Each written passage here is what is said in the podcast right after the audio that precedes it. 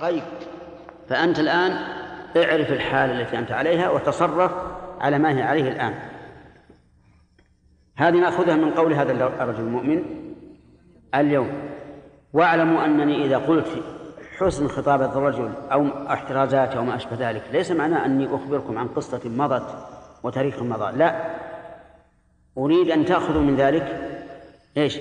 عبرة تسيرون عليها.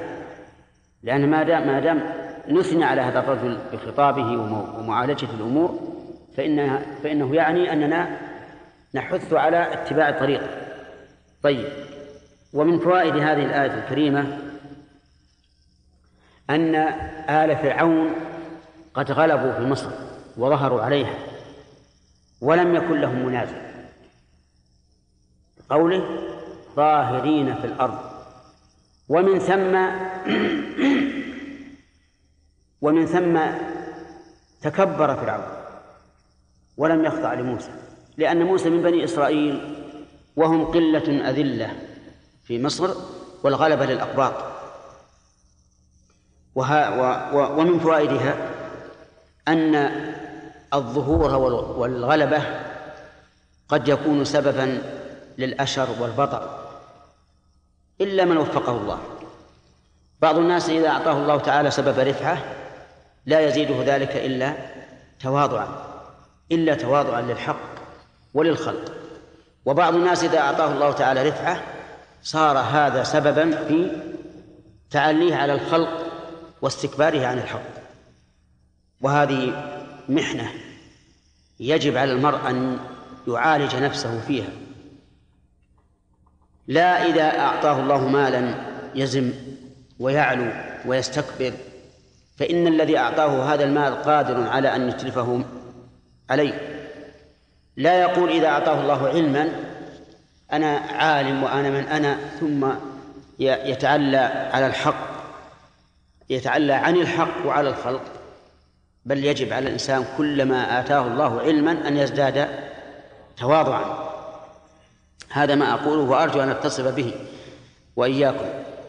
فعلى الإنسان أن يعرف هذه المسألة. وأن الله قد يبتلي الإنسان بالشيء الذي قد يكون داعيا لعلوه واستكباره عن الحق وعلى الخلق فليحذر هذا الأمر. ومن فوائد الآية الكريمة قوة إيمان هذا الرجل وأنه لا دافع ولا مانع لما أراد الله. لقوله من ينصرنا من بأس الله إن جاءنا.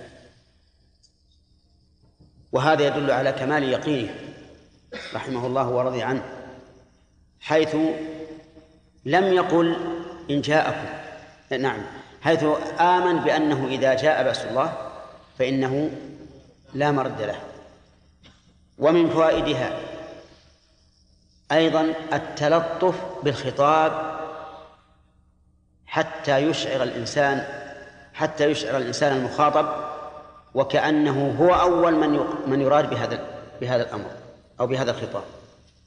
لقول فمن ينصرنا من بأس الله إن جاءنا ولم يقل فمن ينصركم من بأس الله إن جاءكم. كل هذا من باب التنزل مع هؤلاء وإشعار وإشعارهم بأنه واحد منهم. وقد يقال إن في هذا إشارة إلى أن العذاب إذا نزل يعم الصالح والفاسد ويكون قوله فمن ينصرنا من بأس الله إن جاءنا يراد به حقيقته. أي أنه هو سيصيبه ما أصابه. ويكون هذا شاهده قول الله تعالى واتقوا فتنة لا تصيبن الذين ظلموا منكم خاصة. وهذا ليس ببعيد. ومن فوائد الآية الكريمة أنه إذا نزل بأس الله فإنه لا مرد له. ويدل لهذا قوله تعالى فلما رأوا بأسنا قالوا آمنا بالله وحده وكفرنا بما كنا به مشركين فلم يكن ينفعهم إيمانهم لما رأوا بأسنا. وهل يستثنى من هذا أحد الأخ؟ أنت.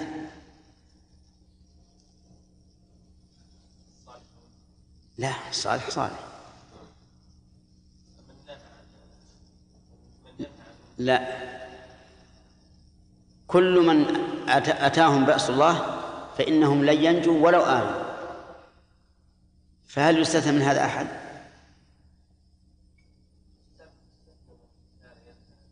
لا لا. أسألك هل سافرت؟ المهم لا تكون مسافة القصر بس. طيب. نعم. قوم يونس. فلولا كانت قرية آمنت فنفعها إيمانها يعني إذا نزل بها العذاب إلا قوم يونس لما آمنوا كشفنا عنهم عذاب الخزي. ولماذا خص قوم يونس؟ لحكمة لأن الله عز وجل لا يمكن أن يخص أحدا بشيء إلا لحكمة. الناس عنده سواء. إن أكرمكم عند الله أتقاكم الحكمة أن يونس عليه الصلاة والسلام خرج من قومه مغاضبا قبل أن يؤذن له. وكأنه لم يستكمل الدعوة فلم تقم عليهم الحجة الكاملة. ولهذا نجوا حين آمنوا بعد رؤية العذاب.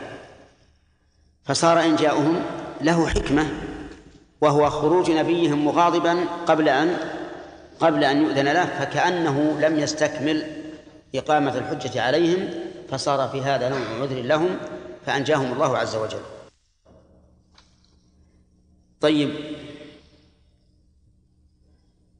يشكل على هذا آية دائما إذا قرأتها أقول كيف يكون هذا؟ قال نوح لقومه يغفر لكم من ذنوبكم. ويؤخركم إلى أجل مسمى إن أجل الله إذا جاء لا يؤخر. كيف قال إن إنهم إذا آمنوا يغفر لهم من ذنوبهم ويؤخرهم إلى أجل مسمى ثم قال إن أجل الله إذا جاء لا يؤخر. فكان بالأول يقول يؤخركم إلى أجل الثاني يقول إن أجل الله إذا جاء لا يؤخر فإن أجل الله إذا جاء لا يؤخر إن كذبتم نعم. أو النبي صلى الله عليه وسلم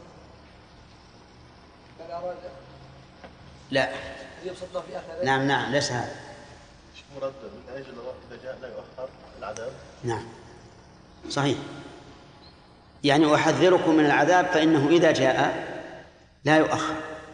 لكن إذا آمنتم أخركم إلى أجل مسمى. وعلى هذا فلا تناقض في الآية. نعم. قال الله تبارك وتعالى قال فرعون إلى آخره في هذه الآية أو في هذه الجملة والتي بعدها دليل على تمويه فرعون وغشه وكذبه وضلاله لأنه خدع قومه بقوله ما أريكم إلا ما أرى وما أهديكم إلا سبيل الرشاد وكذب في قوله ما أهديكم إلا سبيل الرشاد قطعا. وكذب في قوله ما أريكم إلا ما أرى على أحد الاحتمالين على أحد الاحتمالين. طيب. ومن فوائد الآية الكريمة أن أهل الباطل قد يكون لديهم زخرف من القول غرورا لأن مثل هذا الزعيم الذي وصلت به الزعامة إلى أن جعلوه ربا إذا قال ما أريكم إلا ما أرى وما أهديكم إلا سبيل الرشاد سوف يخدع قومه بلا شك. وعلى هذا فيجب علينا الحذر من خداع بعض بعض الناس. إذا قالوا نحن نريد كذا ونريد كذا من الإصلاح فيجب أن ننظر لأفعالهم. هل تشهد أفعالهم لأقوالهم؟ إن كان الأمر كذلك فهم صدقة بررة. وإن كانوا بالعكس فهم كذبة غششة. يخدعون بزخرف القول غرورا. ولهذا كان الإنسان الذي لديه فراسة لا يغتر بظاهر الأقوال وإنما يقيس ما يقوله أو يعتبر ما يقوله بما يفعله. فإذا رأى أن أفعاله تخالف أقواله علم أنه كاذب غشاش. وإذا رأى أن أفعاله تصدق أقواله صار صادقا وصار مخلصا لموافقة باطنه لظاهره. ومن فوائد هذه الآية الكريمة أن كل أحد يعرف أن الرشد مطلوب وأن الغي مكروه. من أين تؤخذ؟ سعيد.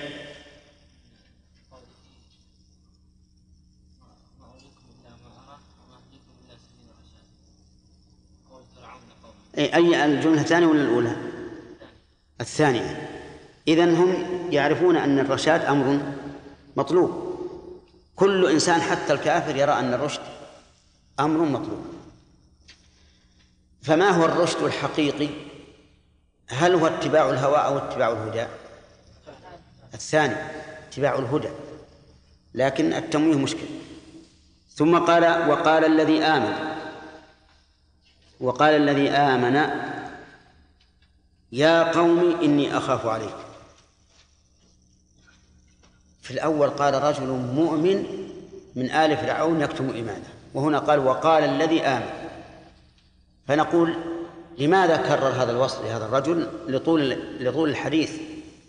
لطول الحديث والفصل قال وقال الذي آمن. أما اختلاف الجملتين فإن الثانية تؤكد الأولى بأن هذا الرجل قد اصطبغ في الإيمان وحق وحقق الإيمان. وقال الذي آمن يا قوم إني أخاف عليكم مثل يوم الأحزاب. يا قوم يعني بذلك فرعون وقومه. وهذا من باب التلطف في المقال. إني أخاف عليكم مثل يوم الأحزاب يعني الطوائف السابقة. وكأن هذا الرجل ملهم. عنده علم بأحوال الأمم السابقين. وسيأتي إن شاء الله الكلام على فائدة هذه الجملة. مثل يوم الأحزاب أي يوم أي يوم حزب بعد حزب. ثم أبدل منه قوله مثل دأب قوم نوح. دأب بمعنى عادة. وذكر قوم نوح لأنه هو أول أول رسول أرسل إلى أهل الأرض. وعاد وثمود. وكل هؤلاء متقدمون. بعيد العهد. قبل موسى وقبل فرعون. فهم من أوائل الرسل. قوم نوح وعاد. عاد معطوفة على إيش؟ قوم لا على نوح. على قوم ولا يصح أن أن تكون معطوفة على نوح. لأن لأنه لو لو كان معطوف على على على نوح لكان المعنى مثل قوم عاد ولا يستقيم الكلام. بل مثل عاد وهم قوم هود وثمود قوم صالح. والذين من بعدهم من الأمم وسيأتي أنه أنه أشار إلى يوسف عليه الصلاة والسلام آه، ابن يعقوب ابن إبراهيم. يقول مثل بدل من مثل قبله أي مثل جزاء عادة من كفر قبلكم من تعذيبهم في الدنيا.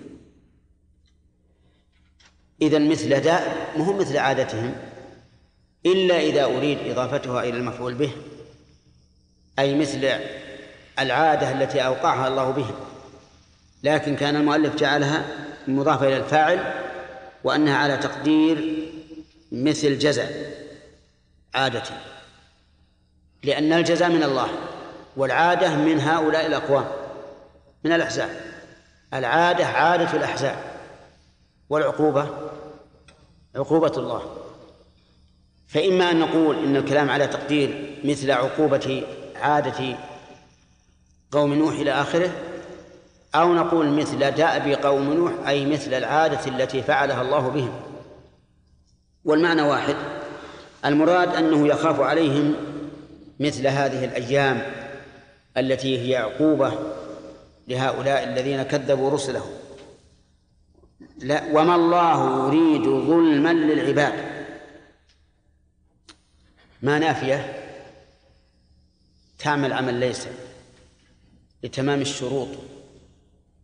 ولفظ الجلالة ولفظ الجلالة اسمها. ويريد الجملة جملة هي خبرها. ولو كانت اسما لكانت التقدير. وما الله مريدا. وما الله يريد ظلما للعباد. الظلم يتناول شيئين. إما الزيادة في الآثام وإما النقص في الحسنات. وكله ممتنع. بالنسبة لله عز وجل. لا يمكن أن يقع منه ولا يمكن أن يريده. لماذا؟ لكمال لكمال عدله. في هذه الآية في هذه الآية من الفوائد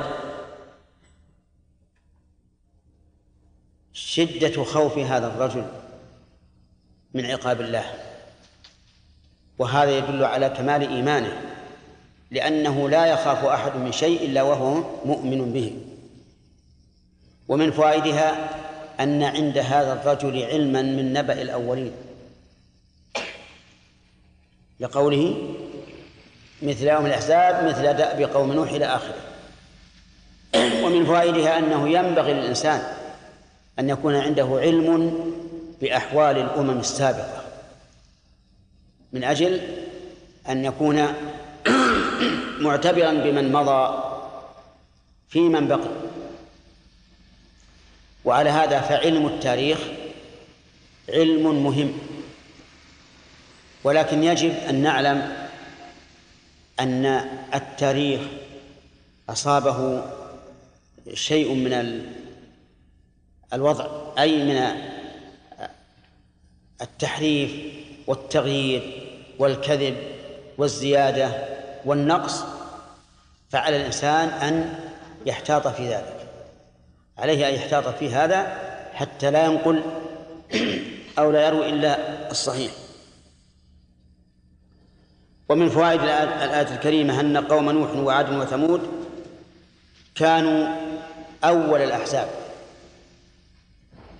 لقوله والذين من بعدهم. ومن فوائد هذه الآية الكريمة انتفاء إرادة الظلم عن الله عز وجل. لقوله وما الله يريد ظلما. وإذا انتفت الإرادة انتفى الفعل قطعا. لأن الله تعالى يفعل ما ما يريد. فإذا لم يرد الظلم انتفى الظلم. أليس كذلك؟ على أنه في آيات أخرى نفى الظلم نفسه. فقال ولا يظلم ربك أحدا. وقال وما ربك بظلام للعبيد. وقال ما يبدل القول لدي وما أنا بظلام للعبيد. فيكون الله تعالى سك الباب يا الأخ هذا اللي دخل ما فيكون الله تعالى قد نفى الظلم عن نفسه ونفى إرادة الظلم. وذلك لكمال عدله. وهذه الصفة من الصفات التي يسمونها الصفات السلبية.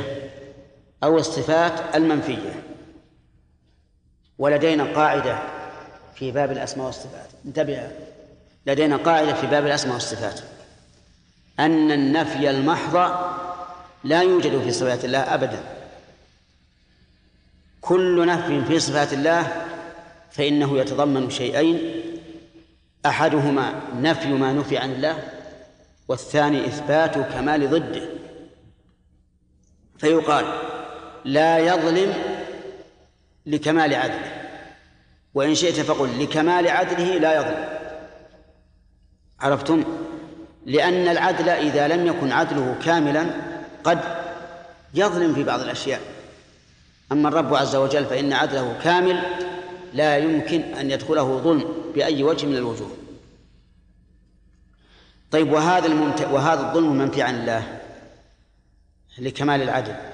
هل هو مستحيل لذاته أو جائز لكنه مستحيل على الله تعالى لكماله؟ الثاني خلافا للجهمية الذين قالوا إن الظلم مستحيل على الله لذاته لذات الظلم. لأنه إذا كان مستحيلا لذاته لم يكن مدحا.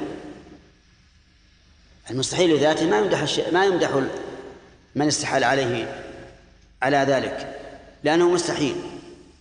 وهم يقولون إنه مستحيل لذاته لأن لأن الخلق كله ملكه ويفعل في ملكه ما يشاء. ومن تصرف في ملكه فإنه لا لا يقال إنه ظالم ولو قدم شيئا على شيء أو نقص شيئا عن حقه. ولكن نقول إن الله تعالى صرح بأنه حرم الظلم على نفسه. وهذا يدل على أن الظلم في حقه ممكن عقلا لكنه حرمه على نفسه لكمال لكمال عدله. والخلاصة أن من قواعد أصول من قواعد الأسماء والصفات أنه لا يوجد النفي المحض في صفات الله. بل لا يوجد نفي في صفات الله إلا لكمال إيش؟ لكمال ضده ولقد خلقنا السماوات والأرض وما بينهما في ستة أيام وما مسنا من لغوب. لماذا؟ ها لكمال قوته. لا لأن اللغوب لا يلحقه لكن لكمال قوته لا يلحقه اللغوب. وليس المعنى أنه ليس من من مما يمكن أن يلحقه اللغوب لا. لكنه مستحيل لكمال قوته. قال أهل العلم وإنما قلنا بذلك لأن النفي المحض. النفي المحض. عدم محض. صحيح؟ لو تزر دارك يا أخي. لأن النفي المحض عدم محض. أولا النفي المحض نفيت شيء معناه غير موجود. معناه أنه غير موجود. والعدم المحض ليس بشيء فضلا عن أن يكون مدحا لأنه عدم العدم ما يمدح عليه. وإما أن يكون النفي متضمنا لإثبات متضمنا لإثبات هذا الإثبات قد يكون عجزا. فمثلا إذا قلنا فلان لا يظلم لأنه غير قادر على الظلم فليس هذا يعني أننا مدحناه. بل هذا ذم له كقول الشاعر قبيلة لا يغدرون بذمة ولا يظلمون الناس حبة خردل. أول ما تسمع هذا الكلام تقول ما شاء الله هؤلاء أوفياء ذو عدل. لكنه في الواقع ذم. يقول إن هؤلاء ما يقدر الواحد منهم أن يغدر ولا يقدر أن يظلم. والثاني يقول لكن قومي وإن كانوا ذوي عدد ليسوا من الشر في شيء وإن هان يجزون من ظلم أهل الظلم مغفرة ومن إساءة أهل السوء إحسانا يعني أنه إذا أساء إليهم الإنسان أحسنوا إليه. وإذا أساء إليهم غفروا له وتجاوزوا عنه. لكن لكمال إحسانهم وكمال عفوهم أو لعجزهم. لعجزهم. ولهذا قال فليت لي بهم قوما إذا ركبوا شنوا الإغارة فرسانا وركبانا. ليت لي بهم أي بدلهم. وهذا يدل على أنه ذمهم ذما عظيما. من فضل. وقد يكون النفي لعدم لعدم صلاحية هذا الوصف لما نفي عنه. قد يكون نفي الشيء عن الشيء لأنه غير قابل وغير صالح لأن يوصف به. كما إذا قلت الجدار لا يظلم. الجدار لا يظلم. هل هذا مدح للجدار؟ ليش؟ يعني غير قابل ولا صالح للظلم أو عدم الظلم. فتبين بذلك أن الله تعالى لا ينفي عن نفسه عن نفسه شيئا إلا لكمال ضد هذا المنفي. لكمال ضده لا لأنه غير قابل له أو غير صالح في حقه أو ما أشبه ذلك. من الناحية العقلية. وما الله يريد ظلم العباد. إذا نستفيد من هذا نفي إرادة الظلم عن الله لكمال إيش؟ لكمال عدله. باقي وقت. ها؟ كيف؟ أخذنا فيها وجه كيف؟ أخذنا إي قلنا إشارة إلى يوسف صح؟ نعم أبدا قال قبل أن نبدأ بالحديث نخبركم أن هذه الجلسة هي آخر جلسة في الإجازة الصيفية وأما في الليل يستمر. لأن إن شاء الله عزمنا أن نمشي بعد غد. نعم. إن شاء الله نرجع بالسلامة وحنا نأسف أننا ما كملنا لكن تجري الرياح بما لا يشتهي السفن. نستأنف نعم.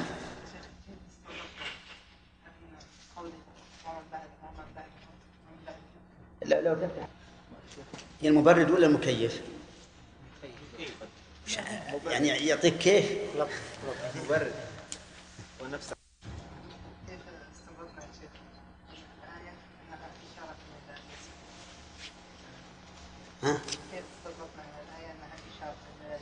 إلى إيش؟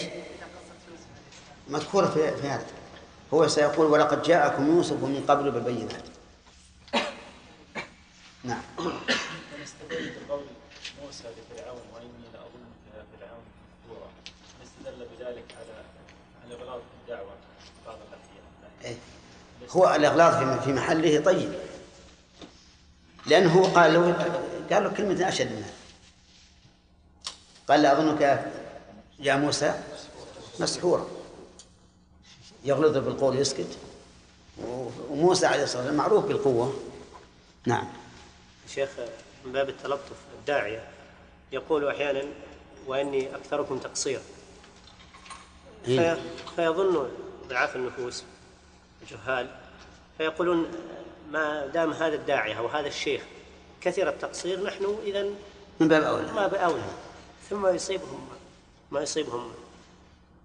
وعلى كل حال هذه الكلمة ينبغي الإنسان أن ينظر في مصلحتها. وإلا فقد قالها عمر بن عبد العزيز رحمه الله في آخر خطبة الخطبة. قال إني أ- إني لأقول لكم هذا وما أعلم أحدا عنده من من التقصير أو قال من الذنوب أكثر مما إيه نعم. هي بالحقيقة يعني قد تكون مشجعة وقد تكون مخذلة. قد يقول قائل إذا كان هذا الرجل الداعية العابد مقصر كيف كيف بنا نحن؟ إذا فل فلنشمر عن ساعد الجد. وقد تكون كما قلت فيه سلاح ذو حدين فلينظر الإنسان للمصلحة. والإنسان أحيانا يقول مثل هذا لأنه يخشى على نفسه يخشى على نفسه من العجب. نعم. من قبل لا ينبغي أن يزوج ابنته من فاسق ويقول لعل الله أن يهديه. نعم. لو حصل العكس واراد الرجل أن يتزوج بامرأة ليست مستقيمة. ها؟ لو حصل العكس واراد الرجل أن يتزوج بامرأة غير مستقيمة. وقال لعل الله أن يهديها بي نفس الشيء. وإلا طلقتها. نفس الشيء. لا ما هو ما هو إلا طلقت قد يقول الإنسان عنده عزم في هذا أول الأمر لكن إذا تزوجها ورغب فيها نعم عصفت به. بعد يعني جذب النساء للرجال ما هو هين. لو ظن فيها قبول الدعوة. كلمة الظن هذه غير واردة على الواقع. الظن غير واردة. ولذلك أنت أنت غير مكلف إلا بما بين يديك حتى لو أخلفت الأمور فيما بعد. فأنت مجتهد ولا ولا لوم عليك ولا إثم عليك. لكن عليك إثم أنك تقدم على شيء تعرف أنه الآن غير صالح لكن رجاء أن يصلح هذا خطأ. والمرأة ربما تغلب الرجل. المرأة إذا أحبها حبا شديدا ربما تقول اسجد لي يقول الله ما الله أكبر يقول أنت أكبر. نعم. ألم تعلم أنه ذكر أحد العلماء نسيت من هو؟ قال إن مؤذنا دعت عليه أمه بدعوة. وكان رجلا صالحا. فلما صعد إلى المنارة يؤذن وإذا بامرأة نصرانية في سطح بيتها. جميلة. ف يعني أخذت بلبه فأرسل إليها يخطبها. فقالت لا يمكن. إلا إذا كنت نصرانيا. حاول قالت أبدا فتنصر والعياذ بالله. صار نصرانيا. ارتد عن الإسلام الآن. فأعاد الخطبة. قالت الآن أنت لست مسلما ولا نصرانيا فلا. فلا أحل لك. شوف يعني هذا الرجل نسأل الله العافية ارتد عن دينه من أجل هذه المرأة. وصارت هذه المرأة كيدها أعظم من كيده وش قالت له؟ قالت لا لست مسلمة ولا نصرانية. والنصرانية ما تحل إلا للمسلم أو النصراني ارجع وراءك. نسأل الله العافية. نعم.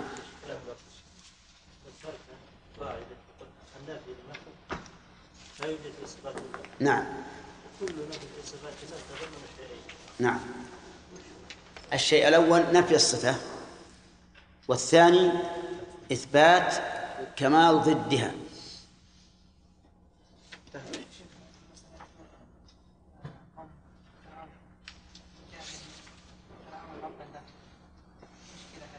كيف؟ ما هي المشكلة؟ أقول ما هي المشكلة؟ نعم هل يعني أنتم ما اقروا بالله؟ أبدا هذا عوام؟ لا ر- لا يقولون بأن لهم رب. لكن ربهم فرعون. لفرعون. لا لله هنا. ها؟ ها؟ اي معلوم. موحدين بربوبية فرعون. عندهم توحيد الآن ولا لا؟ ها؟ سبحان الله تقولوا جاد ولا هازل؟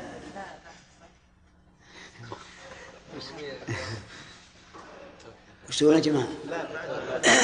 ما عندهم توحيد ذول التوحيد هو توحيد رب العالمين أما توحيد فرعون أو غيره من. فلا الظاهر أن أخونا فتح على الحق حكاية أقوال الأنبياء والصالحين في القرآن هل هي بنصها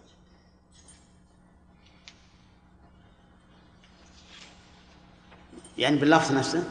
لا. لا ما هي بنص.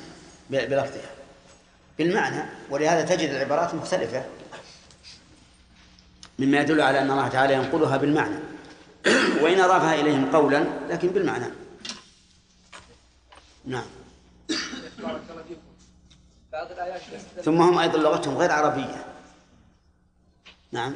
بعض الآيات التي يحكي فيها الله عز وجل عن إنسان أو أحد مثل قوله عز وجل أنا أكثر منك مالا وولدا. هل يقول الإنسان قال الله تعالى حاكيا عن رجل؟ أو يقول قال الله تعالى أنا أكثر منك مالا وولدا. لا أحسن يقول حاكم يهديكم الله أصل بالكم نعم؟ نقول يعني حاكيا عن هذا أو قال الله تعالى. لا نقول حاكم لأنه قد يوهم أن الله أن الضمير يعود على الله. انتهى الوقت. إلى رحمة الله.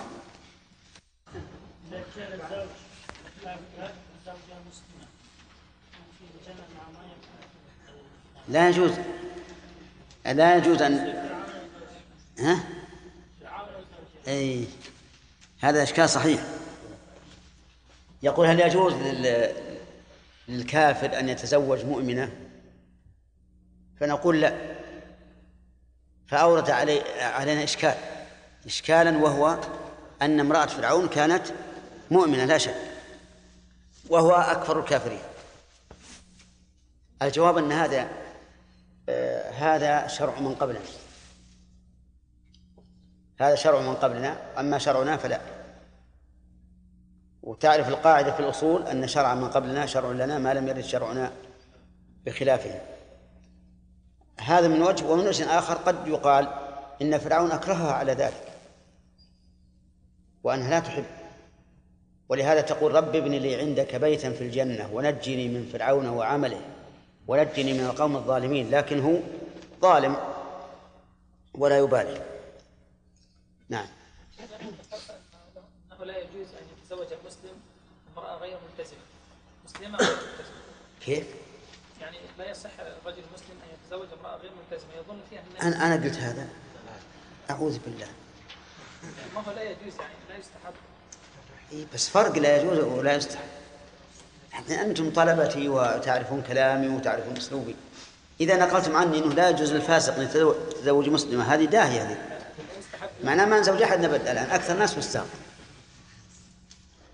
ها؟ إيش عدل العبارة لا يستحب له أن يتزوج المرأة غير ملتزمة. نعم. لأنه قد ترجعه إلى طريقته نعم. هذا صحيح. ولهذا قال الرسول عليه الصلاة والسلام تنكح المرأة لاربع ثم قال في النهاية فاظفر بذات الدين تربت يداك. نعم.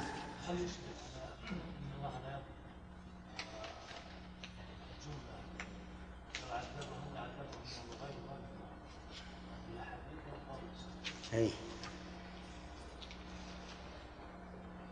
نعم. إيش وش الاشكال؟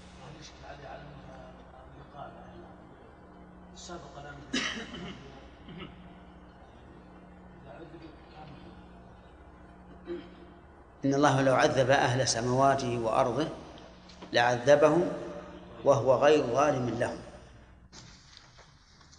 أنا ما حطيت عليها علامة ما. ما يضر. طيب.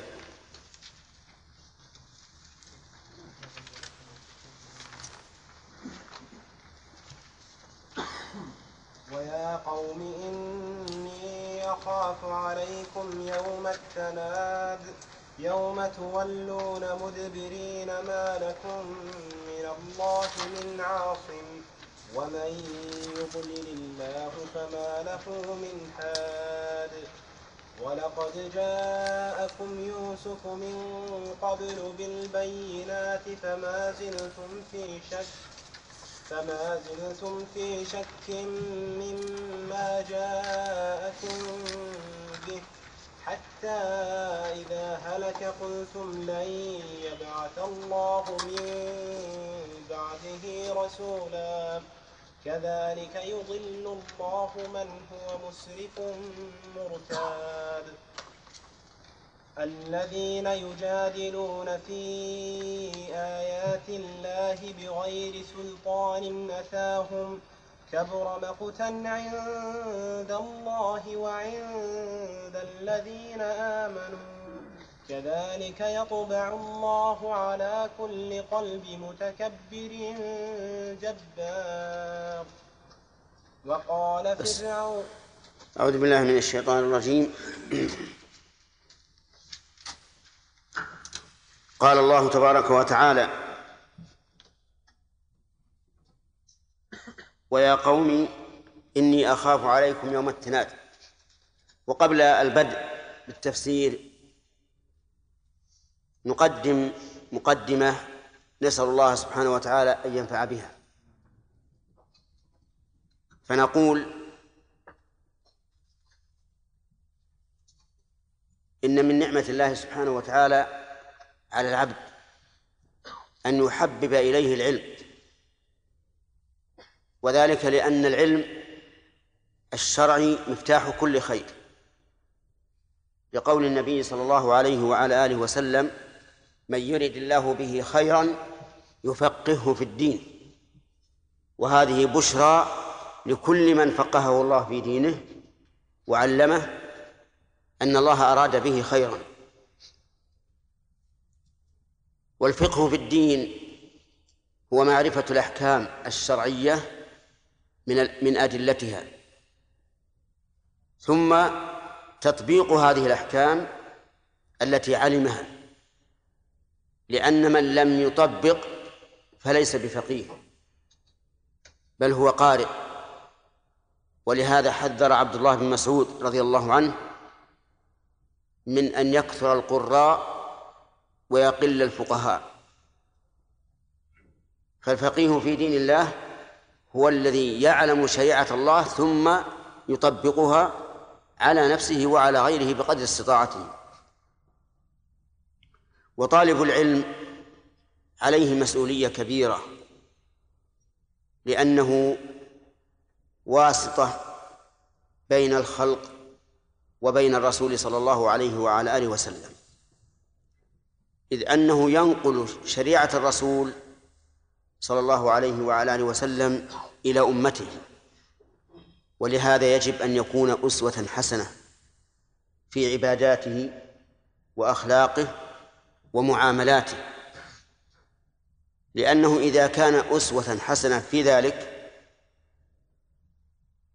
فقد أثمر العلم في حقه ثمراته الجليلة ولأنه إذا كان أسوة للنبي صلى الله عليه وسلم في ذلك أحبه الناس وألفوه واقتدوا به وصار إماما. وإن لم يكن إماما كبيرا لكنه إمام بحسب حاله. وكلما ازداد الإنسان علما وتمسكا بما علم ازداد احترام الناس له واقتدائهم به وجعلهم إياه أسوة. ثم إن طالب العلم يجب عليه الإخلاص لله عز وجل في طلبه لأن الإخلاص انتبه يا ريمي. لأن الإخلاص هو أهم شيء وهو الذي يكون به تحقيق ما أراده العبد. والإخلاص لله في طلب العلم أشار الإمام أحمد رحمه الله إلى شيء منه فقال العلم لا يعدله شيء لمن صحت نيته. قالوا وبما تصحيح النية؟ قال ينوي بذلك رفع الجهل عن نفسه وعن غيره. وهذا لا شك أنه من تصحيح النية لكنه ليس كله أو ليس كله تصحيح النية. بل هناك أشياء تجب ملاحظتها أيضا وذلك بأن ينوي بطلب العلم امتثال أمر الله سبحانه وتعالى لأن الله أمر بالعلم ورغب فيه فقال تعالى فاعلم أنه لا إله إلا الله واستغفر لذنبك. وقال تعالى يرفع الله الذين آمنوا منكم والذين أوتوا العلم درجات. وهذا شيء مشاهد. بينوا لي تاجرا من أكبر التجار في عهد الأئمة الأربعة. حصل له من رفع الذكر ما حصل لهؤلاء الأئمة الأربعة. لن تجدوا إلى ذلك سبيلا. فأهل العلم مرفوعون عند الله ومرفوعون عند العباد مرفوعون في حياتهم مرفوعون بعد مماتهم. حتى وإن نال أحدا منهم ما يناله من التعذيب أو المضايقة أو ما أشبه ذلك فإنه يزداد بذلك رفعة. رفعة عند الله ورفعة عند العباد. فأنت إذا نويت بطلبك للعلم امتثال أمر الله صار صارت كل حركة تتحركها في هذا المجال عبادة. إن راجعت الدرس فعبادة وإن حفظت فعبادة وإن مشيت فعبادة. وقد ثبت عن النبي صلى الله عليه وعلى آله وسلم أن من سلك طريقا يلتمس فيه علما سهل الله له به طريقا إلى الجنة. وهذه مسألة تغيب عنا كثيرا. كثيرا ما نراجع الكتب لتحقيق مسألة ما ولكن يغيب عنا أننا الآن في عبادة. نرجو بها ثواب الله. لكن إذا استحضر طالب العلم أنه يمتثل أمر الله سبحانه وتعالى بطلبه العلم صار طلبه للعلم عبادة. الثاني أن ينوي بطلب العلم حفظ الشريعة لأن الشريعة تحفظ برجالها. ولهذا قال النبي صلى الله عليه وعلى آله وسلم إن الله لا يقبض العلم انتزاعا من صدور الرجال ولكن يقبضه بموت العلماء. حتى إذا لم يجد الناس علماء يستفتونهم استفتوا أناسا جهالا فأفتوا بغير علم فضلوا وأضلوا. إذن حفظ الشريعة يكون بماذا؟ بالعلماء برجالها. فانوي بذلك أي بطلبك العلم حفظ الشريعة. ونعم الرجل أنت إذا كنت خزانة لشريعة الله عز وجل. الثالث أن ينوي بهذا أي بطلبه العلم حماية الشريعة والذود عنها. لأن الشريعة لها أعداء. أعداء معلنون بعداوتهم وأعداء يستخفون من الناس ولا يستخفون من الله وهو معهم إذ يبيتون ما لا يرضى من القول. فلها أعداء. فأنت فأنت انوي بطلبك العلم حفظ الشريعة نعم حماية الشريعة والدفاع عنها. وإذا كان هذا مقصود طالب العلم فإنه سوف يختار الجهة التي يكون غزو أعداء المسلمين من ناحيتها. وعلى هذا يجب أن يكون على علم بما يجري في الساحة من الأفكار الرديئة أو العقائد الفاسدة. ونضرب مثلا بوقت من الأوقات. مر على الناس وهم لا يعرفون مذاهب أهل التعطيل ولا يعرفون الأفكار المنحرفة الهدامة لأنهم لم يخرجوا من بلادهم ولم يفد إليهم أحد إليهم أحد من غيرهم. فهم ملتفون على علمائهم ولا يعرفون إلا الحق. هؤلاء لا يهمهم أن يشتغلوا بأمور أخرى من وسائل العلم أو الدفاع عن الشريعة لأنهم آمنون. لكن إذا جاء العدو فلا بد أن نستعد له وأن يكون استعدادنا بسلاح مناسب لسلاحه. فمن المعلوم مثلا أن من هاجمك بالمدافع والصواريخ لا يصح ولا يستقيم أن تدافعه بما يسمى بالسلاح الأبيض بالخناجر والسيوف وما أشبهها لأن الواجب أن تستعد لكل عدو بماذا؟ بما يناسب سلاحه فالآن صار في الساحة أفكار رديئة خبيثة إن لم تكن ملحدة فهي إلى الإلحاد أقرب من الاعتدال ولا حاجة إلى التخصيص لأنه معلوم عند كثير منكم. نحتاج أن نعرف هذه الأفكار وكيف نبطلها. وإني أقول لكم إن جميع الأفكار المنحرفة إبطالها سهل جدا.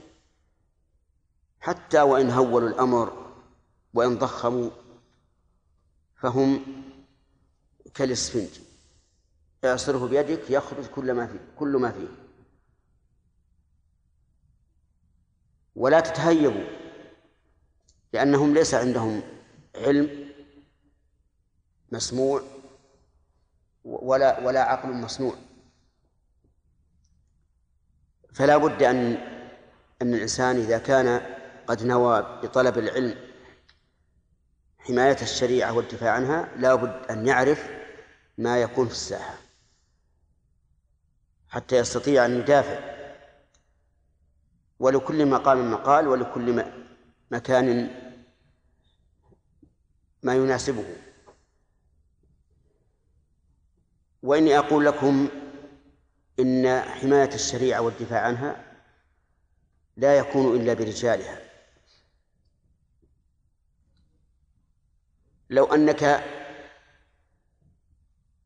كنت في مكتبة ومعك جماعة ودخل رجل ملحد يقرر الإلحاد وأنتم لا علم عندكم لكن المكتبة مملوءة من الكتب التي ترد على الملحدين. وتبين زيف ما هم عليه. هل يمكن أن يقفز كتاب منها من أجل أن يرد على هذا الملحد؟ لا يمكن. فالكتب وإن كثرت لا تفيد. لا بد من علماء. وإذا كان في هذا المكان الذي ذكرت إذا كان فيه عالم فسوف يتكلم بما يرد قول هذا هذا الملحد. حتى ينكس حتى ينكس على عقبيه. هذه أمور ثلاثة كلها تترتب على إيش؟ على إخلاص النية. الأمر الثالث الرابع ما أشار إليه الإمام أحمد رحمه الله أن ينوي رفع الجهل عن نفسه وعن غيره. ومتى كان ينوي ذلك فلا بد أن يجد في الطلب.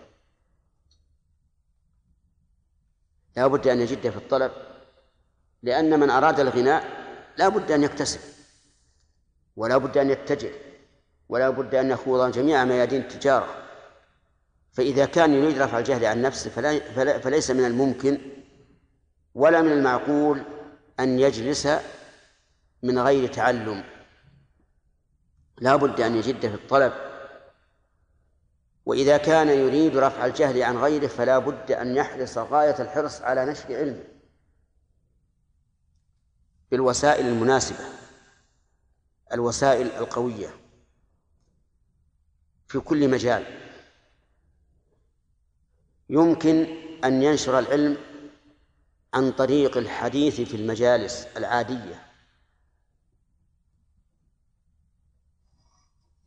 جلس مجلسا في وليمة في أي مك... في أي. مكان يمكن أن ينشر علمه ولكن كيف ذلك؟ بالطريقة اللبقة المحببة للنفوس والتي لا توجب الملل والاستثقال يمكن أن يورد مسألة من المسائل في هذا الجمع الذي عنده يورد مسألة يقول ما تقولون في رجل فعل كذا وكذا أو قال كذا وكذا أو يأتي بمسألة مسألة إلغاز حتى يفتح الأذهان. وحينئذ يدخل في تعليم الناس. آه، لست أقول افرض افرض نفسك. في المجلس الذي أنت فيه لأن هذا صعب على النفوس. لكن اجلبهم إلى العلم بالطرق المحببة المناسبة المناسبة حتى يشتغل المجلس. يشتغل المجلس بالعلم مناقشة أو إلقاء أو ما أشبه ذلك. كذلك أيضا ينشر علمه عن طريق الأشرطة عن طريق الأشرطة. والأشرطة ولله الحمد نفع الله بها نفعا كثيرا. خصوصا وأن الناس كثيرا منهم وخاصة من الشباب يتلقون هذه الأشرطة بشغف ولهف. لا تكاد تخرج إلا والناس يتلقونها وينتفعون بها. فهذه الأشرطة ولله الحمد فيها مصلحة كبيرة ونشر العلم وليس وليس في مكانك أو أو بلدك أو منطقتك بل إنه يتعدى إلى خارج بلادك. كما سمعنا أن أشرطة الدعاة والعلماء تذهب إلى أماكن بعيدة. هذه هذه من من وسائل نشر العلم. ثالثا يمكن أن تنشر العلم عن طريق الكتابة كتابة الرسائل تأليف كتب نشرة ورقية وما أشبه ذلك بقدر المستطاع. حتى تنشر علمك وتنفع وتنتفع.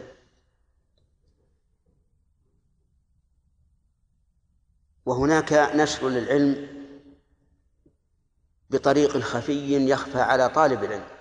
أو على كثير من طلبة العلم. ألا وهو نشر العلم عن طريق العمل به. كثيرا ما يرقب الناس هذا العالم ويرون ماذا يصنع فيقتدون به.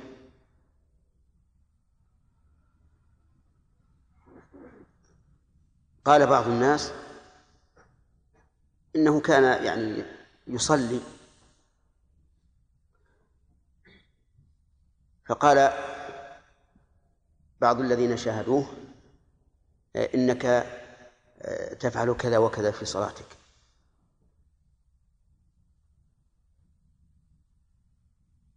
فانظر كيف كان الناس يراقبون أفعال طالب العلم من أجل أن يقتدوا به.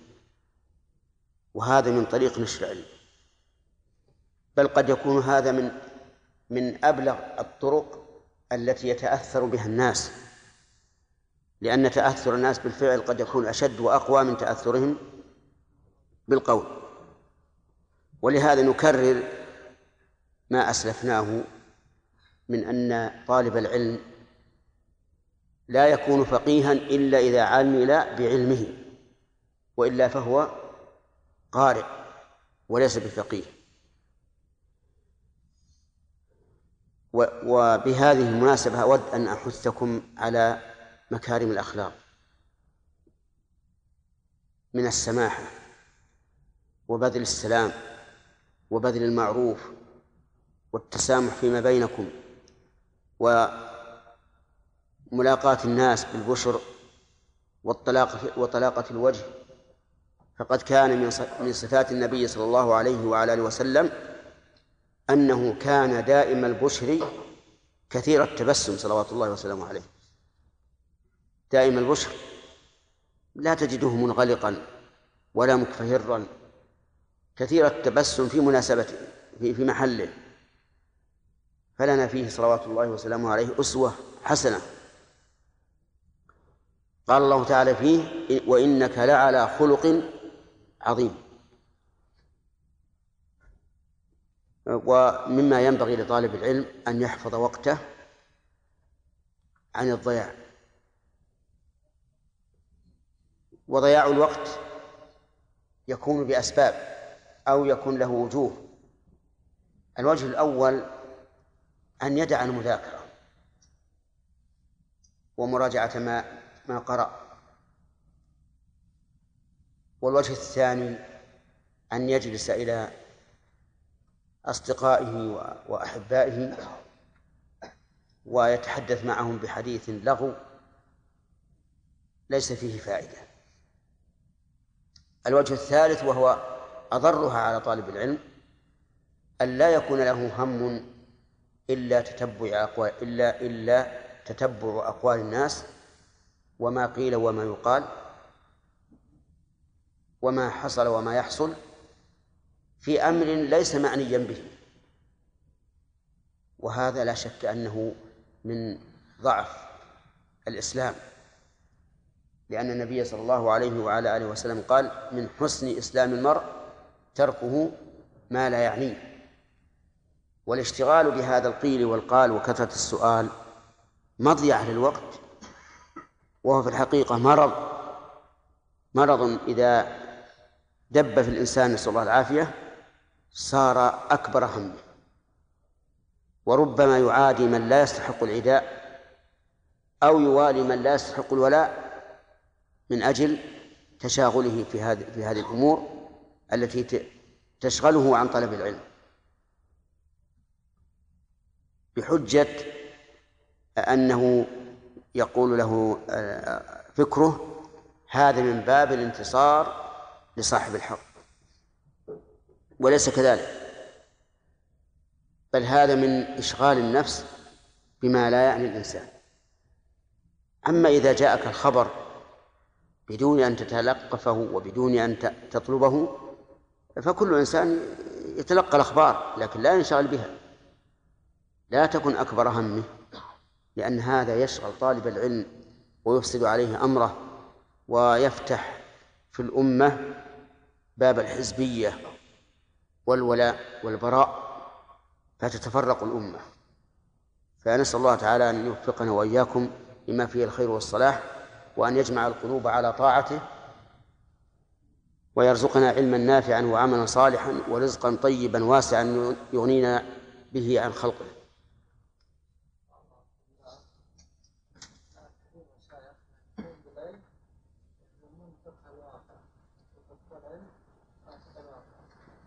كثير من الطلاب يا شيخ ينكرون انسانا شديدا على من يهتم بالواقع يقولون العلم قال الله قال رسول ليس الواقع أي نعم حقيقة أن الناس في كل أمورهم ينقسمون إلى ثلاثة أقسام. كل أمور الناس. طرفان ووسط. طرف مفرط وطرف مفرط. ووسط. من الناس من يشتغل بما يسمونه فقه الواقع ولا يكون له هم إلا تتبع الناس وقيل وقال وكثرة السؤال. وهذا لا شك أنه مضيعة. مضيعة وتشاغل بالمهم إن كان مهما عن الأهم. وهذا غلط. ومن الناس من يتشاغل بالفقه الشرعي ويحرص عليه لكنه لا يلتفت إلى أحوال الناس إطلاقا. بل ربما ينكر من من الفقه الشرعي ما يظن أن الدليل لا يدل عليه. وهذا هذا أيضا طرف خطأ. ومن الناس من يحاول الجمع بين هذا وهذا. ونحن إذا سبرنا سيرة النبي صلى الله عليه وعلى آله وسلم وجدنا أنه عليه الصلاة والسلام يفهم الواقع ويفهم الناس ويفهم الخير من من الشرير. لكنه صلى الله عليه وسلم يهتم بماذا؟ بالأمر الثاني الذي هو الفقه في الدين.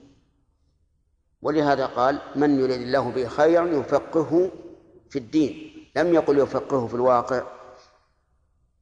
فقه الواقع وسيلة للتطبيق فقط.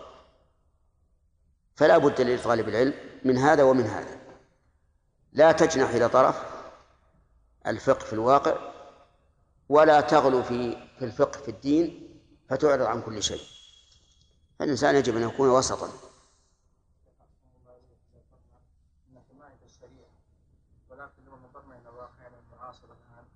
وسائل الاعلام تدعو إلى الكفر والالحاد والشرك وما ذلك واهل الحق يمنع من ذلك نعم. تكون حمايه الشريعه. هو بارك الله فيك أنت انوي بذلك حماية الشريعة أما كونك تطبق ذلك في المجتمع هذا ليس إليك هذا إلى من؟ إلى الله عز وجل. إنك لا تهدي من أحببت ولكن الله يهدي من يشاء. وتعلمون ما جرى للإمام أحمد وغيره من الأئمة من المحن في محاولة تطبيق الشريعة في الناس. ومع ذلك هم صبروا واحتسبوا حتى ظهر الحق ولله الحمد. فتطبيق الشريعة ليس معناه أن طالب العلم إذا نوى تطبيق الشريعة وحمايتها أنه يستطيع ذلك قد لا يستطيع لكن هو ينوي هذا ويجعل طلبه للعلم مركزا على على هذه النية. والله سبحانه وتعالى ييسر له الأمر. ثم إذا أوذي في الله فهو رفعة لدرجاته ورفعة لذكره. لو تأملت من أكثر الناس إيذاء من العلماء لوجدت أنهم العلماء الكبار أنهم العلماء الكبار. هم الذين يلحقهم العذاب من حبس وضرب وإهانة وربما قتل. فيكون هذا من رفعة الله لهم. نعم. يحسن طالب العلم البدء فيها ان كان في فضل الله؟ والله نرى أن أهم المهمات هو العلم بهذا الكتاب العزيز كتاب الله. قبل كل شيء لأن الصحابة لا يتجاوزون عشر آيات حتى يتعلموها وما فيها من العلم والعمل. ثم العناية بما صح من السنة. ثم العناية بما كتبه أهل العلم, وأخذوه من هذين المصدرين الأساسيين الكتاب والسنة. ولا يعني إذا قلنا أنك تحرص على معرفة كلام الله وكلام رسوله أن تعرض عن كل شيء لا بد أن ننتفع بأفكار العلماء الذين كرسوا جهودهم لخدمة العلم. وإلا لضعنا. ولهذا كتب العلماء رحمهم الله في أصول الفقه وفي أصول الحديث وفي قواعد الفقه وفي قواعد التحديث وغير ذلك من أجل الضبط حتى ينضبط الناس ويكونوا ماشيين على قواعد معلومة. بارك الله فيكم المتون في صعوبه بعض الناس يقول أنا أكرر المسائل مرات فأفهمها وأكثر من ذلك عن حفظ المتون نعم. يعني حفظ المتون مثل الفقه مثلا يقول هذه إنما كلام أناس نحن نأتي بمثلهم. ما رأيك؟ أنا أنا رأينا أنا رأيي أن حفظ المتون هو الأساس. وما انتفعت بشيء انتفاعي بما حفظت من من الكتب. لأن حفظ المسائل يطير. إلا مسائل تتكرر على الإنسان يوميا فهو لا ينساها من قبل العمل. فحفظ المتون هو العلم في الواقع. وكونه صعبا على بعض الناس هذا صحيح. فبعض الناس يصعب عليه جدا أن يحفظ. تجد يكرر المتن تكرارا كثيرا ولكن ما يحفظه. لكن احرص على هذا. وكلما تقدمت السن بالإنسان قوي فهمه وضعف حفظه. يعني فهمه يقوى ويتفتح عليه من الفهوم ما لم يكن يعرف من قبل لكن يقل حفظه. ولهذا ننصح الشاب إلى الحفظ. وأول ما يجب أن يحفظ كتاب الله الذي هو أساس كل شيء.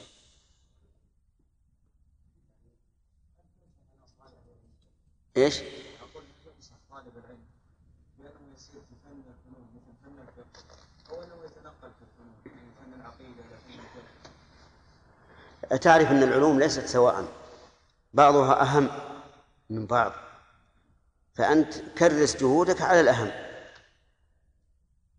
ولا تخلي نفسك من من العلوم الأخرى المساندة للأهم. يعني مثلا رجل قال أنا أهوى النحو أبى أكرس جهودي على النحو ولا ولا أتعرض لغير هذا نقول غلط. كرس جهودك على ما ت- تواه نفسك لئلا يضيع عليك الوقت لأن الإنسان إذا إذا حاول أن يرغم نفسه في دراسة شيء لا يختاره سيضيع عليه الوقت. لكن لا لا تنسى العلوم الأخرى. وكذلك أيضا لا تكثر على نفسك من العلوم لأن كثرة العلوم تضعف تضعف الإنسان. في همته وفي فهمه. والذين درسوا في المدارس النظامية يعرفوا هذا. تجد مثلا في المعاهد أو الثانويات تجد فيها مثلا خمسة عشر مادة تضيع على الإنسان. لو أردت أن أن تبحث معه في شيء عميق من من من المواد التي درسها ما وجدت عنده شيئا. فإذا ركز الإنسان على العلوم واختصرها بقدر ما يستطيع صار هذا أجود له وأك- وأكثر فائدة استفادة أكثر استفادة. ويذكر أن بعض الناس يقول إن من أتقن علما من العلوم إتقانا جيدا استغنى به عن سائر العلوم. وهذا لا شك أنه غلط. لو أنك أدركت النحو جيدا هل يغنيك عن معرفة الفقه؟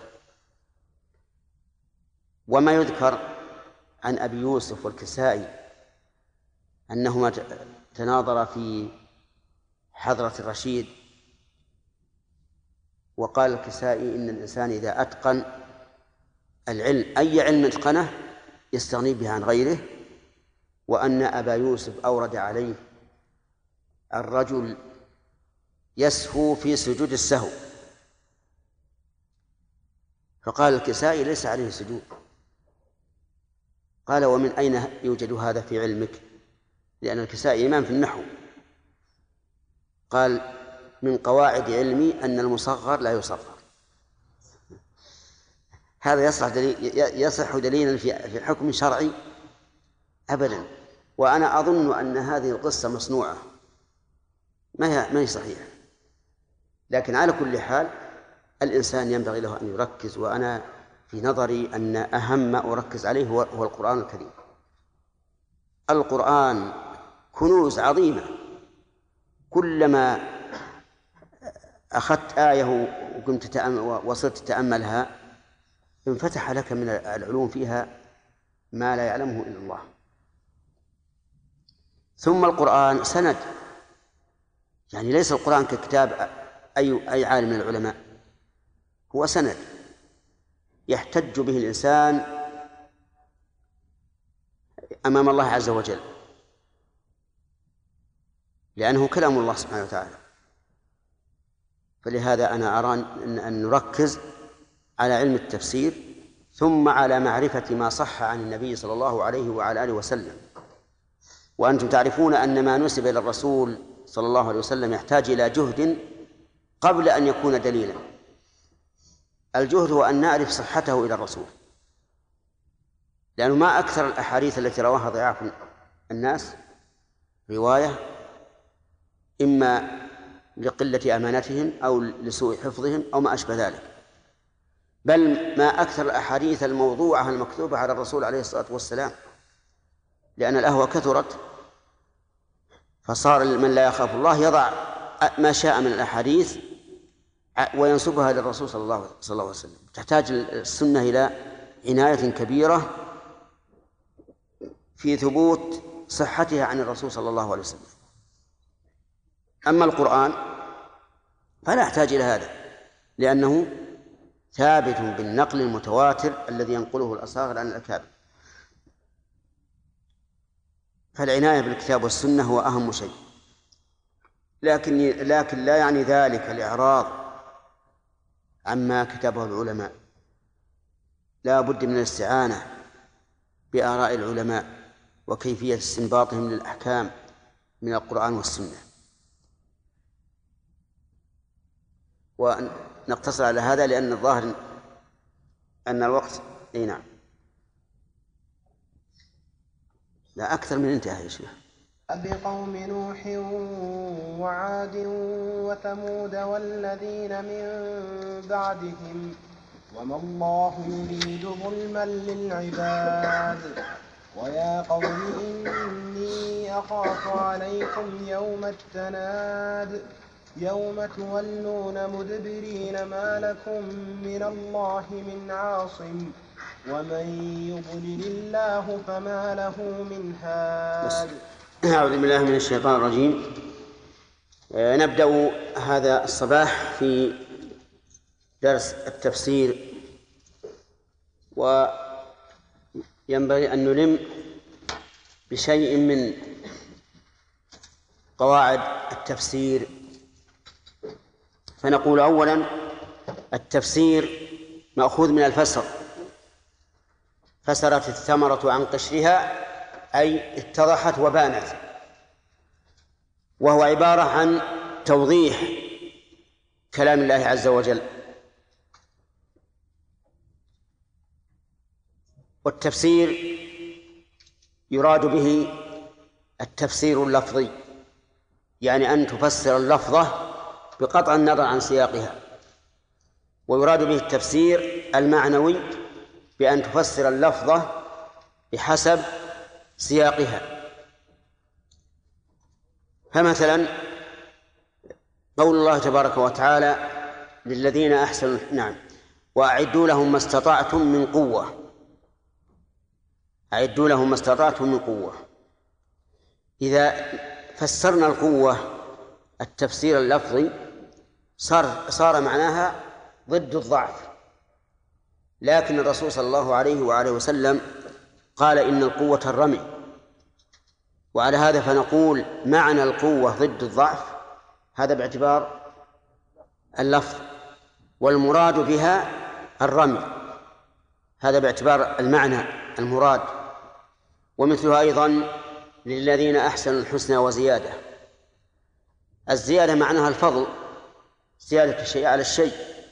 هذا من حيث اللفظ لكن المراد النظر إلى وجه الله عز وجل كما فسره النبي صلى الله عليه وعلى آله وسلم.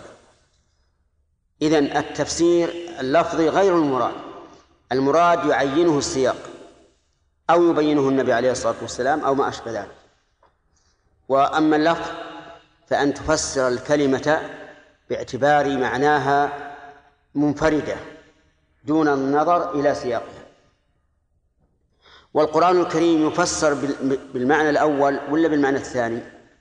بالمعنى الثاني أي بما أراد الله به. بالمعنى أي بما أراد الله به. ثانيا هل المراد يخالف الظاهر أو هو الظاهر إلا بدليل؟ المراد هو الظاهر يعني أن الله يريد بكلامه ظاهره ولا بد ولا يمكن أن نعدل عن الظاهر إلا بدليل. فمن عدل إلى عن فمن عدل عن الظاهر إلى غيره بدون دليل كان ممن يحرفون الكلمة عن مواضعه. مثال هذه القاعدة. قال الله تبارك وتعالى إن ربكم الله الذي خلق السماوات والأرض في ستة أيام ثم استوى على العرش. ظاهر قوله ثم استوى على العرش أي على عليه على عليه علوا يليق بجلاله وعظمته وهو علو خاص بالعرش وليس هو العلو العام على جميع المخلوقات. فإذا جاء إنسان وقال استوى على العرش يعني استولى عليه فإننا لا نقبل منه. لماذا؟ لأن هذا خلاف الظاهر بلا دليل. فإذا كان خلاف الظاهر بلا دليل فإنه من باب تحريف الكلم عن مواضعه وإن تسمى أهله بأنهم مؤولة فإنما يسمون أنفسهم بذلك من أجل قبول قولهم وتسهيل خطئهم على الناس. لأن فرق بأن تقول هذا مؤول أو هذا محرف وإلا في الحقيقة أنهم محرفون. ولهذا تجدون شيخ الإسلام ابن تيمية رحمه الله عبر بالعقيدة الواسطية بقوله من غير تحريف ولم يقل من غير تأويل. لأن التحريف مذموم بكل حال والتأويل منه صحيح ومنه فاسد. طيب فإن دل دليل على أن المراد خلاف الظاهر فسرناه بالمراد. مثل قوله تعالى فإذا قرأت القرآن فاستعذ بالله.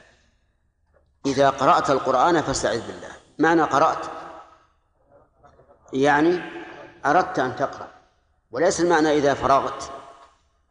لو أننا فسرنا اللفظ بظاهره لا لقلنا إذا قرأت يعني إذا انتهيت من القراءة فاستعذ بالله ولكن هذا غير مراد. ما الذي يبين أن هذا غير مراد؟ فعل النبي عليه الصلاة والسلام فإنه كان يستعيذ قبل أن يبدأ القراءة. واضح؟ طيب. هاتان قاعدتان.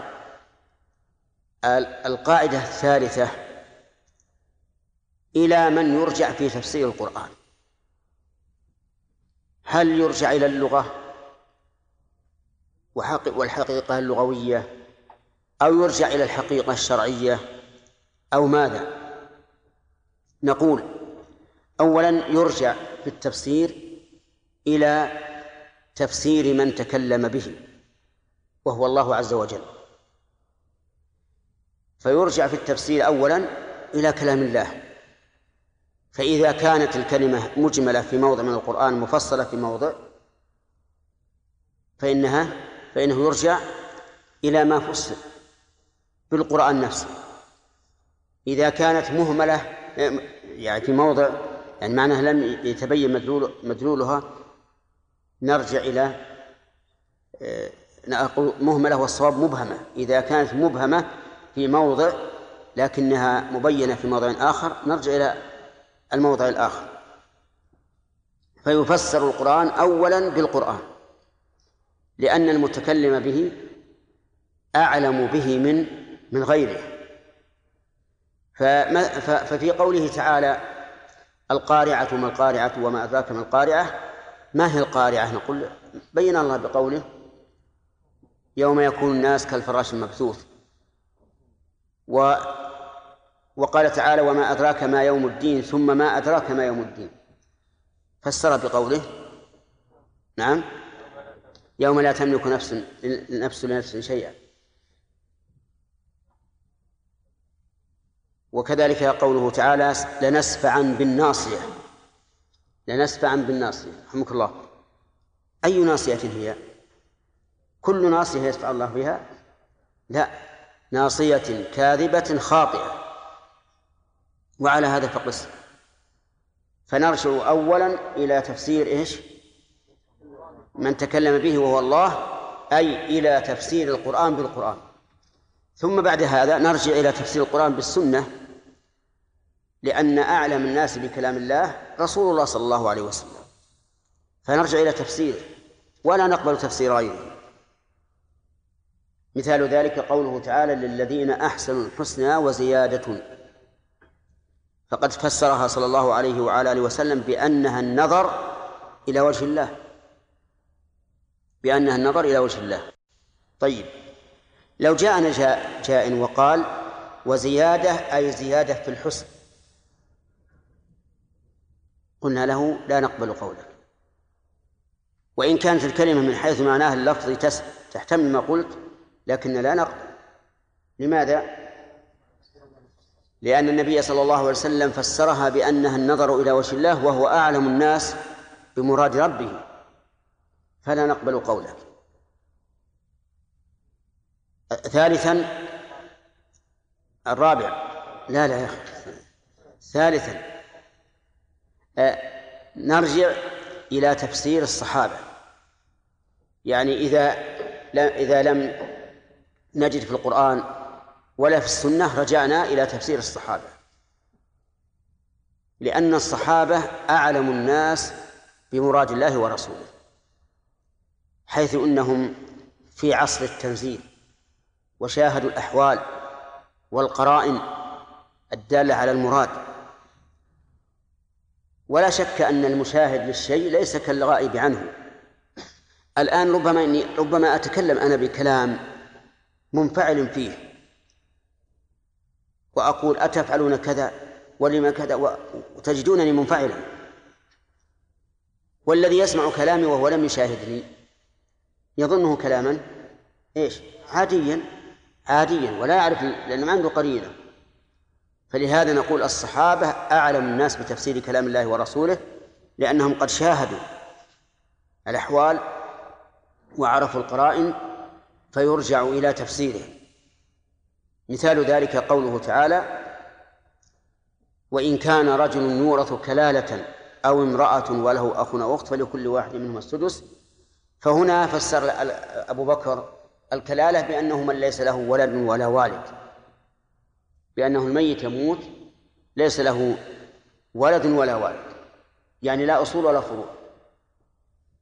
هنا نأخذ بكلام بتفسير أبي بكر. لماذا؟ لأنه من الصحابة والصحابة أعلم الناس بتفسير كلام الله عز وجل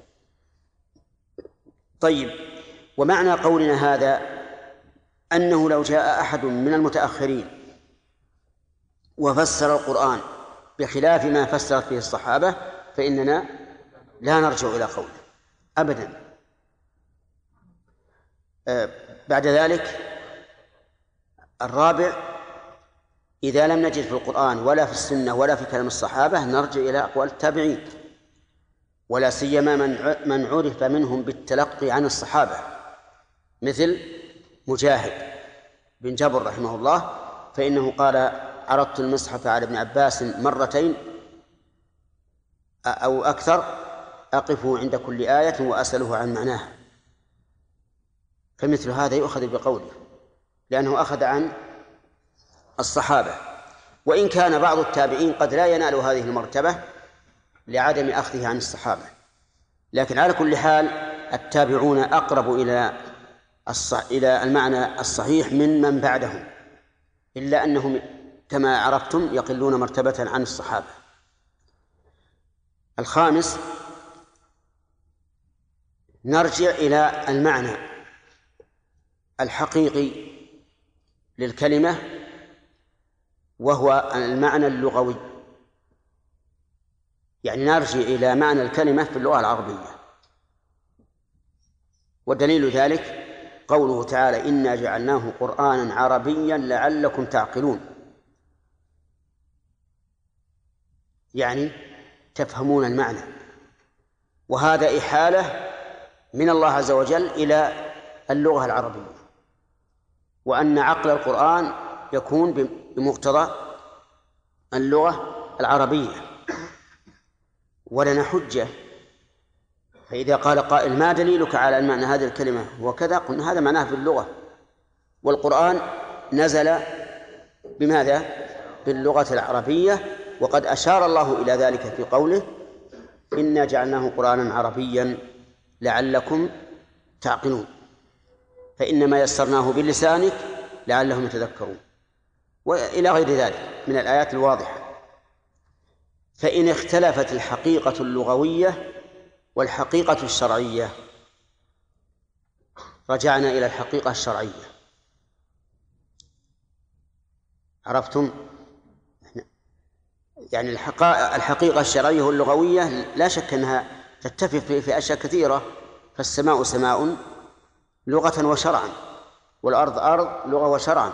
والإبل إبل لغة وشرعا. وما أشبه ذلك. فإن تعارضت الحقيقة الشرعية والحقيقة اللغوية فماذا فماذا نقدم؟ نقدم الحقيقة الشرعية. لأن هناك كلمات نقلها الشرع من المعنى الأصلي اللغوي إلى المعنى الشرعي. مثال ذلك الإيمان. الإيمان في اللغة هو الإقرار والاعتراف أو التصديق على خلاف بين العلماء في التفسير لكنه في الشرع غير ذلك. الإيمان في الشرع أوسع من هذا. يشمل المعنى اللغوي ويشمل ما ما سواه مثل الأعمال الأقوال الأفعال التروك كل هذه من الإيمان شرعا. ومثل الصلاة وجدنا في القرآن أقيموا الصلاة. على أي شيء نحمل الصلاة؟ على المعنى اللغوي الذي هو الدعاء أو على المعنى الشرعي؟ على المعنى الشرعي لأن الشرع نقل بعض الألفاظ العربية إلى معنى جديد ليس مستعملا في اللغة العربية فنأخذ بما أقره الشرع. البحث أخذنا الآن كم؟ خمسة؟ نرجع إلى التفسير إلى القرآن السنة الصحابة التابعين. المعنى اللغوي. لا المعنى نعم معنى الكلمة. وإذا تعذر وإذا تعارض اللغة والشرع قدمنا المعنى الشرعي.